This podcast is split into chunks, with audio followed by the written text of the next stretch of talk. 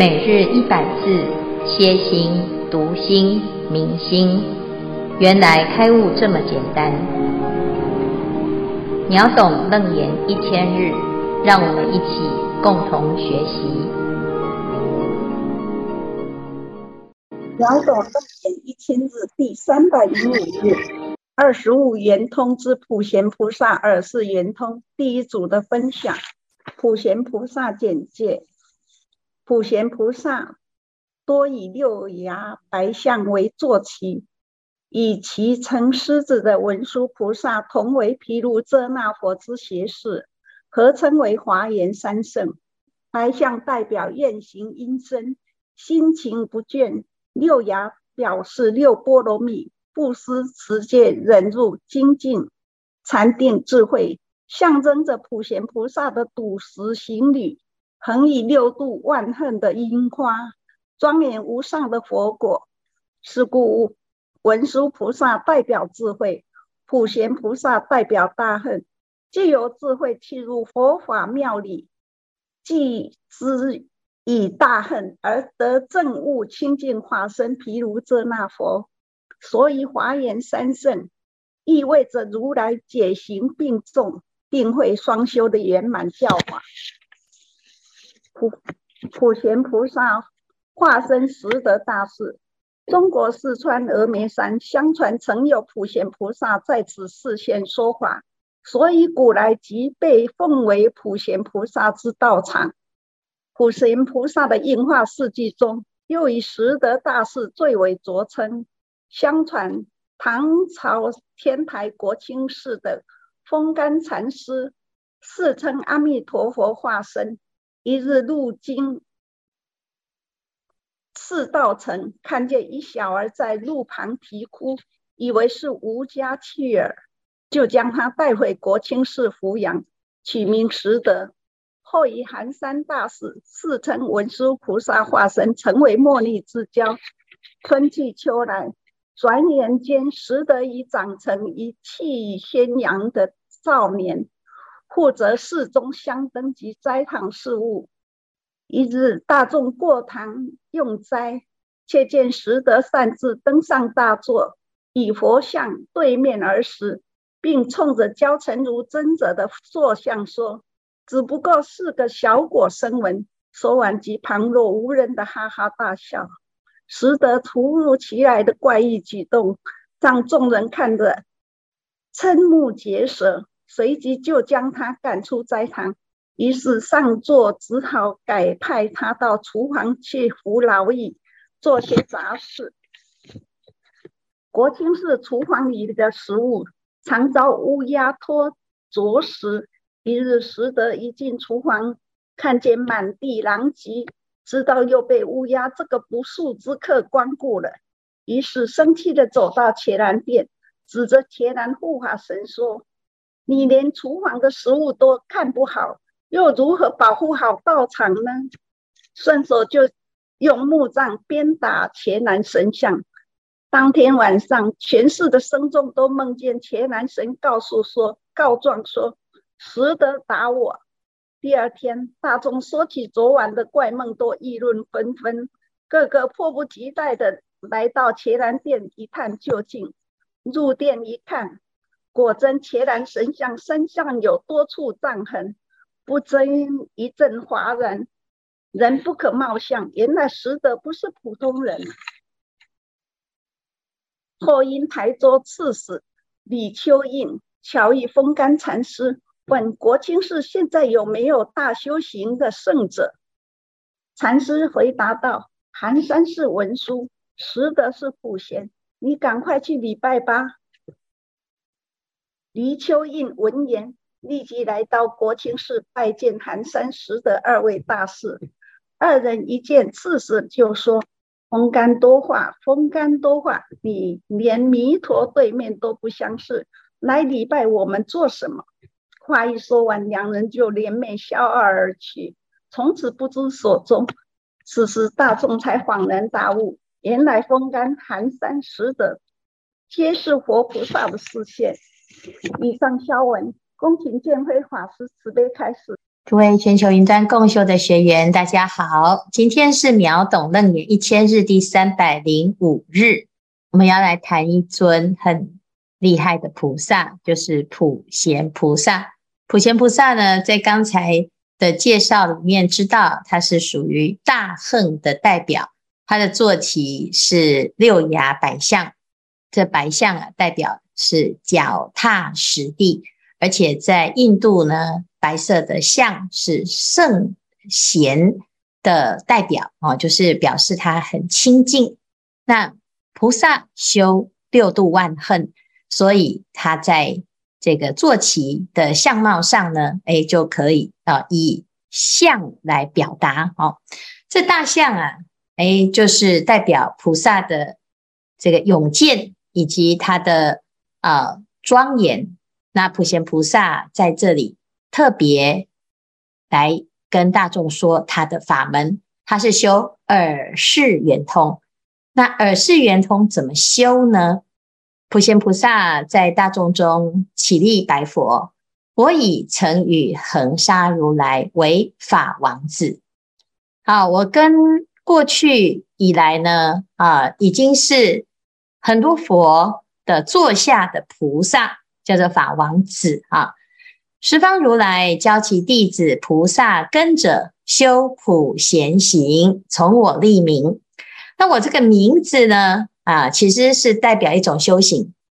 普就是一个普遍乃至于呢，在这个究竟法当中，它就是一个清净跟平等就是菩提心。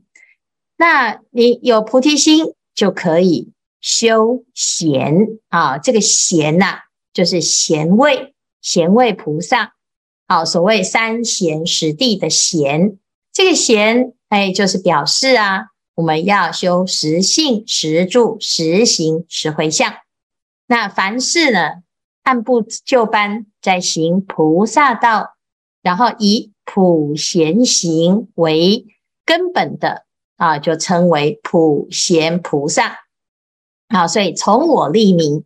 只要呢这个弟子当中能够发心学习普贤菩萨的修行，那他就叫做普贤菩萨他修的叫做普贤行那所以如果我们以普贤菩萨为榜样，我们也可以说我们是普贤行者。好，那凡是有发心修普贤行者呢，普贤菩萨就会来护持尤其是这一段他特别讲到我用心闻所以他讲了他是耳识圆通。其实最重要的是，因为他不是用耳根在听，也不是用一般所认识的耳识所谓的一般的耳识就是我知道那个声音是好听的不好听的是风声雨声还是人声车马声不一样这个跟菩萨的耳识有不同层次。他这个耳识是用菩提心来闻，而不是用耳根来闻。所以呢，普贤菩萨讲我用心闻，那我这个听闻就可以听到哪里去呢？分别众生所有之见这是一种他心通但是呢，他有这个他心通，并不是想要知道，对方的这个心思是什么，想要窥探这个人有打什么妄想其实呢，我们一般人都又希望别人有他心通，又不希望别人有他心通常常我们会听到有人说你都不了解我，你都不懂我的心声可是事实上呢，当一个人真的很看透了你的内心的时候，你又会害怕菩萨呢，他在分别众生所有的知见，他并不是要去窥探他人的隐私，而是什么呢他讲若于他方恒沙界外，如果在一个很遥远的地方，在恒河沙般的这些世界这无量无边的世界，我们仰头一看这个宇宙当中呢，很多很多很多的世界，但是呢，在这个世界之外还有没有世界呢？说不定有那这么遥远这么遥远的世界呢，在这么远的地方，只要有一个人有一众生，不知道是不是人啦，只要有一众生呢，心中发明普贤行者，就是修普贤行啊。那只要有人起一个念头他说我要来发普贤行，我要来修普贤行，就是发下一个大愿。就像我们刚开始这皈依的时候这菩萨就会教我们要发心或者是师父会教我们要发四弘誓愿，我们就发一个愿。好，那普贤菩萨呢有普贤十大愿啊，我要来学习普贤菩萨，我要修普贤行。好，那只要有一个众生是这样子的，那普贤菩萨呢就会做什么呢？我于尔时成六牙相，分身百千，皆至其处。好，纵使呢这个恒河沙界外这么远这么远它可以了瞬间移动所以这菩萨很厉害他可以听到非常遥远的声音，他也可以呢马上迅速的来到了这个众生的身边。可是我们有没有觉得我们在背后呢会有菩萨跟在身边呢？其实我们没有发现，奇怪，那我们发了这个普贤十大愿，那菩萨在哪里呢？其实啦，菩萨就在呀，只是我们没看到。好，所以普贤菩萨他就讲纵彼障身，未得见我。纵然呢，这个众生他的障碍很多所以呢，虽然他发明普贤行，可是问题是他就没看到普贤菩萨在保护他，他还是怎么样，会在他身边做什么？我与其人暗中摩顶，拥护安慰，令其成就。所以菩萨是我们的靠山，但是还要怎么样？我们自己要愿意发普贤行的这个愿。如果我们发普贤行的愿，这菩萨就在我们旁边，他能够骑着他的六牙象瞬间移动，他就可以神通广大。那我们有什么好怕的呢？可是很多人呢，他不敢发大愿，他觉得哎呦，我们这种能力那么的幼小这么的弱，那我们有办法吗？当然没办法你要靠自己怎么有办法？一个人的能力还有他的时间跟他的能够发挥的专长是有限的，但是呢愿力是无限。为什么？因为我发了这个愿他菩萨就会感应，你就会跟菩萨有所连结。那菩萨会来菩萨有多少个呢？其实只要你发普贤菩萨的这个心愿的，都叫做普贤菩萨。所以佛陀呢，他在前面就在教我们弟子有菩萨跟着，都叫做普贤菩萨。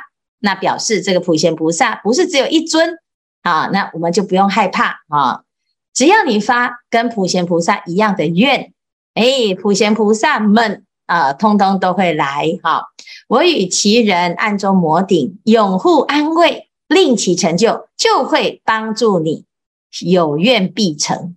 那我们要做这个普贤行就可以得到很大的助力。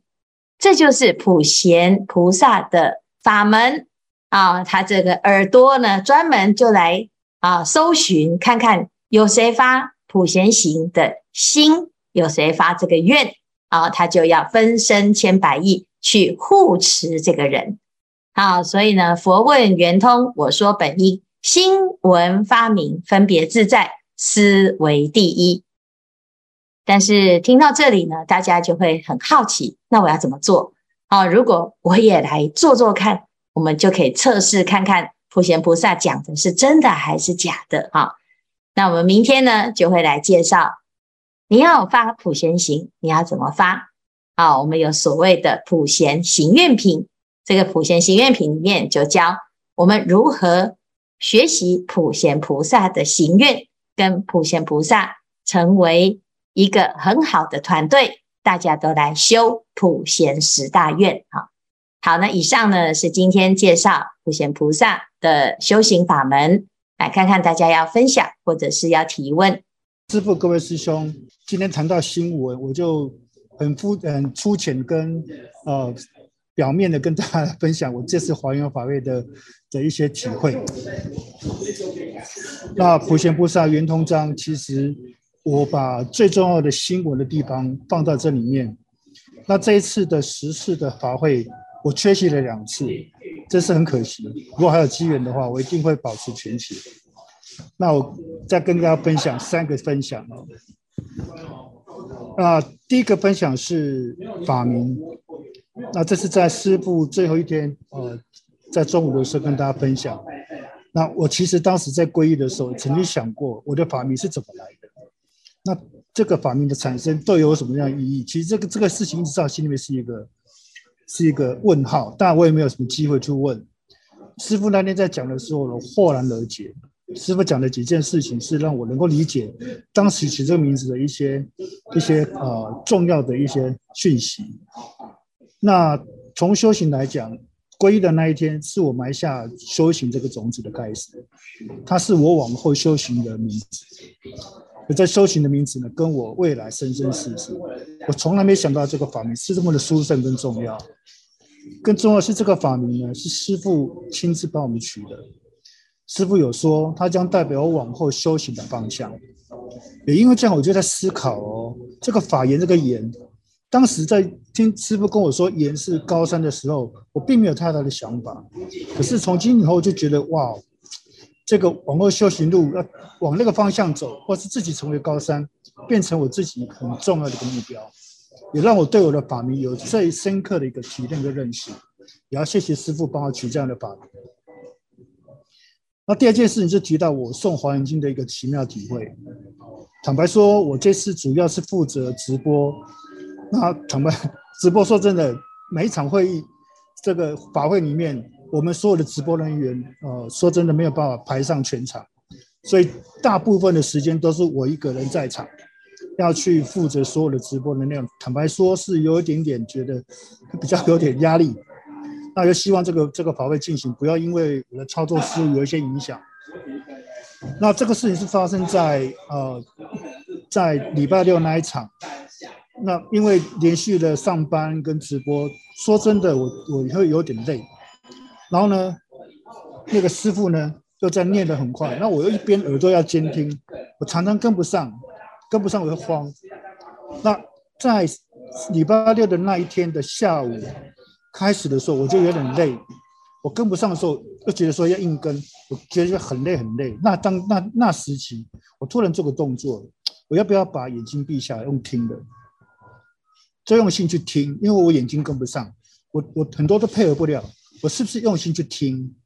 那我讲那听的那一刹那，当决定要做这件事的奇妙的经验，慢慢我静了下来，10分钟我定了下来，我发现到我眼前一片空，我变得很宁静，我变成享受在耳朵里面老和尚的念经的声音，还有所有的频率。那10分钟。我觉得很舒服。那10分钟呢，那点念完之后，我眼睛打开，我的精神就回来了。那刚刚师父有在提到那个普贤菩萨，或许那当下他也觉得这个弟子可能很辛苦，摸摸我的头，让我的精神能够恢复，能够持续把那一次的直播把它完成。那昨天是很殊胜。那第3件事情也是昨天发生的事情。这件事情呢，跟师父报告我们直播组有最重要的是4位师兄，其中一位哲旭师兄他昨天也来。那他来的时候呢，我们在围炉，他讲了一个非常奇妙的生命的故事，我吓了一跳，也很惊讶。那我大约把他的跟我讲的故事我简单写上，这件事情他有同意我分享，那他也会好好整理，找机会跟所有的师兄跟师父来分享。他说他10年前因为他的肺炎发生严重的器官衰竭，其实医生已经准备放弃了，可是他的父亲跟他的家人苦苦哀求，医师呢用叶克膜花了3个礼拜抢救他。那当时起他其实是昏迷状态，三个礼拜之后，却奇迹式的一个痊愈。那痊愈之后呢，他开始做复健，又因为不小心，因为他有一些晕眩，严重的摔倒，全身打了17根的钢钉，到现在还在身体里面。我他听下来的时候呢，我非常的震惊。刚好法医师兄也在那边，我们两个听他讲这个故事。他说他痊愈之后呢，在当年他竟然顺利的考上高考，可是之前他已经考了好几次都没有考上。他没想到他病后考上高考，因为成为公家机关，成为一个小主管，他可以不用后顾之忧去烦恼他经济的问题。那我当时就问他一件事情，说：“哎，师兄，你昏迷的时候你在哪里？”哎，他在讲，他说他非常清楚，他的意识跑到另外空间，而且呢，他也看到非常多的空间，在不同的空间看到不同的自己。这些事情他非常清楚。而当开始念华严经的时候，他说他起的鸡皮疙瘩，因为佛陀所形容的多重空间跟宇宙，就跟他昏迷所看到的雷同。师兄的父亲80岁，现在在医院昏迷中。他非常的坚信他的父亲的意识也在另外一个空间，所以他非常的努力，也全心全力的诵经回向给他的父亲，希望他的父亲能够早日醒来。那这个故事呢，我觉得很神奇，是因为它呼应了《华严经》的里面的一些我们在读的过程，他实际体验的经验。那我有跟师兄说：“嘿，师兄，你是不是愿意来跟大家来分享？因为这个故事，我相信你会讲得更精彩。”那我今天也透过这个楞严啊，秒懂楞严的机会，跟师兄、跟师父来分享说，他的这个故事又跟刚刚所提到的在华严世界里面有诸多雷同的地方，也让我对华严经的世界产生更多的坚信跟向往。那以上是3点，是我这一次在华严法会里面3个不同的分享啊，也请师父呢，各位师兄的指导。阿弥陀佛。好，谢谢法言哈。那法言兜转哦，转到现在终于遇到佛法了哈，终于归队了。普贤菩萨他随时都在我们身边，好，只是我们不知道。但是呢，一般还没有学佛的人，他根本不能够理解，因为他已经是超越思跟意好的这个境界。我们最困难的常常是我们自己的思想，我没有办法说服自己去相信这件事，所以认为这是一个迷信。但是我们要怎么超过这个迷信？其实佛法它不是一个迷信，它是很有智慧的去相信自己的内心纯净无杂，而且相信自己的内心跟佛没有差别。可是有多少的人能够明白这件事呢？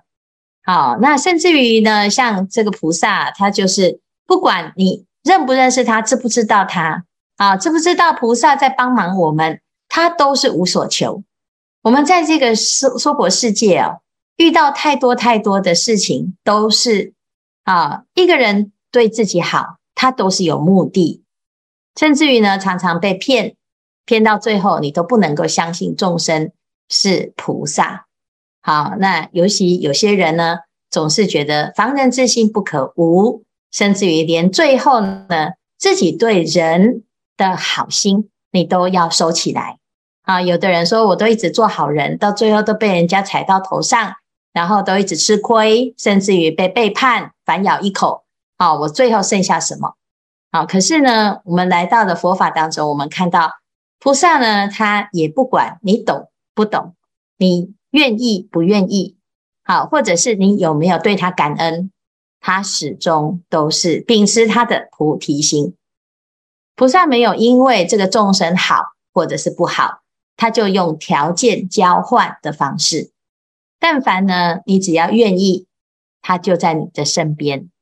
所以各位，我们要相信，在这个世界上，好，只要我们愿意秉持自己的发心，自己的良善，你一定就是诸佛拥护。好，那么就不枉费你今天坐在这个地方听到了这一个故事。好，哲旭呢，师父也认识他，就是一直一个很安静的一个菩萨啊，他始终都是默默在做，有点害羞啊，我相信呢，在道场当中，很多人都是如此啊，能够像那个许医师这么活泼的，是没有几个哈、啊。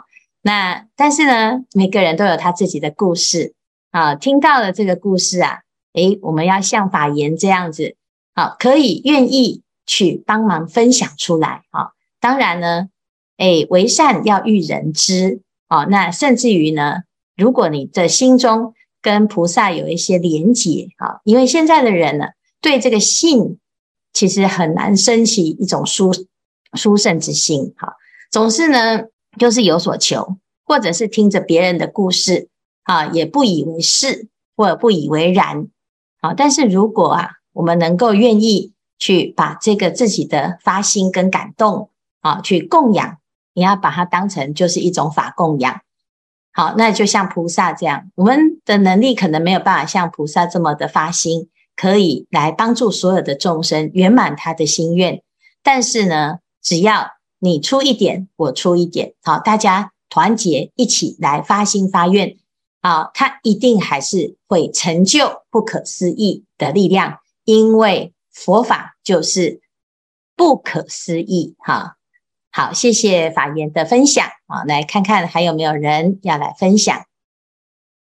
几周华严法会让我们原本散乱的心安定下来，后来才发现一起共修，每个人心的安定也同时带给其他人心的安定。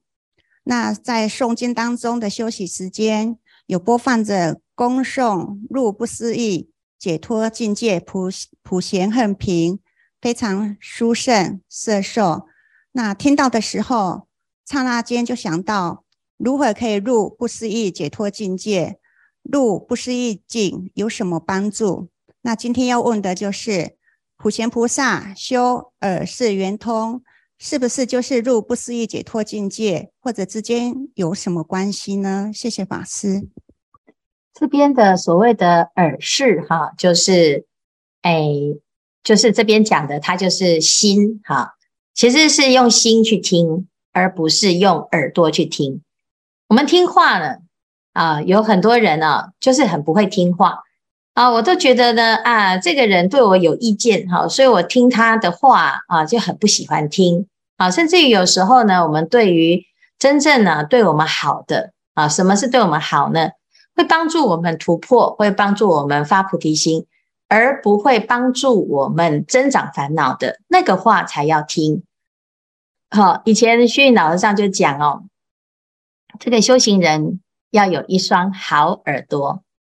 好，他没有说要有一个很好的嘴巴，是要叫我们要好好的听。好，观世音菩萨也是用耳朵来听。好，可是我们常常呢都会耳背啊，就是该听的都没有听，然后呢把耳朵啊就拿去听八卦，听烦恼，听人家诉苦，然后听这些世间所有错误的观念啊邪见，听了一大堆。那经过了思维之后，你就内化变成你的思考方式啊，所以呢这个叫做思啊。我们就是怎么建立我们的思想呢？啊，就是你看什么电视，什么媒体，你听什么人说话，然后你的环境是什么啊，甚至于呢你对于所有这个世界的喜好啊，常常呢都是很局部，很片面，很狭隘的，可是你会以为它是正确的啊，所以这个思啊，如果拿来了解真理的时候，你就会产生障碍。所以很多人呢读华严经读不下去，就说这个我又看不懂哦。为什么？你如果看懂，你就是佛啦，因为这是佛的思想啊。好，我们用凡夫的思想，你当然就看不懂啊，而且你会觉得没有意思。为什么？读这个会有钱吗？啊，读这个有什么好处？读这个呢，对我的人生有什么帮助？啊，那我们有时候呢，也没有一定每件事情都想得很清楚，都是你觉得好像不错，就去做了吧。可是在佛法当中呢，你要发心啊，就像我要皈依，要想半天啊，让我想一想，你这个就是没有办法去跟佛的心相接应啊。要来发心诵华严经好，我们来发心诵100部，哎，你就想半天，到最后你就不要，你觉得很难、很困难，读这个好像花我很多时间，好，我还要有很多时间去做其他事情，或者是我要来对人好，哎，我们要想半天，这样子他会不会对我好？他以后如果背叛我怎么办？他值不值得我对他好？好，什么事情呢？都是用思量的，用计较的，你什么都不能做。好，所以为什么这个普贤菩萨就是用愿力、用心来引导自己的修行？因为我们有太多的思量计较呢，其实是错的。我们的偏颇的预设立场是站在我的角度，那你怎么能够用我来衡量所有的真呢？那当然就是到最后就是邪的、虚的。好，所以呢，普贤菩萨其实就讲，我要超越这个思跟意呀，进入不思议解脱境界。那怎么样可以做呢？可以做到普贤10大愿。这是明天呢，我们就会正式的认识这10个。这10个呢，要做到纯粹，就是要超越思跟意。那这是非常非常重要的一个指标。我们每一个人呢，都要用好的心去听世间真正的音声。什么是一个众生他真正的心声呢？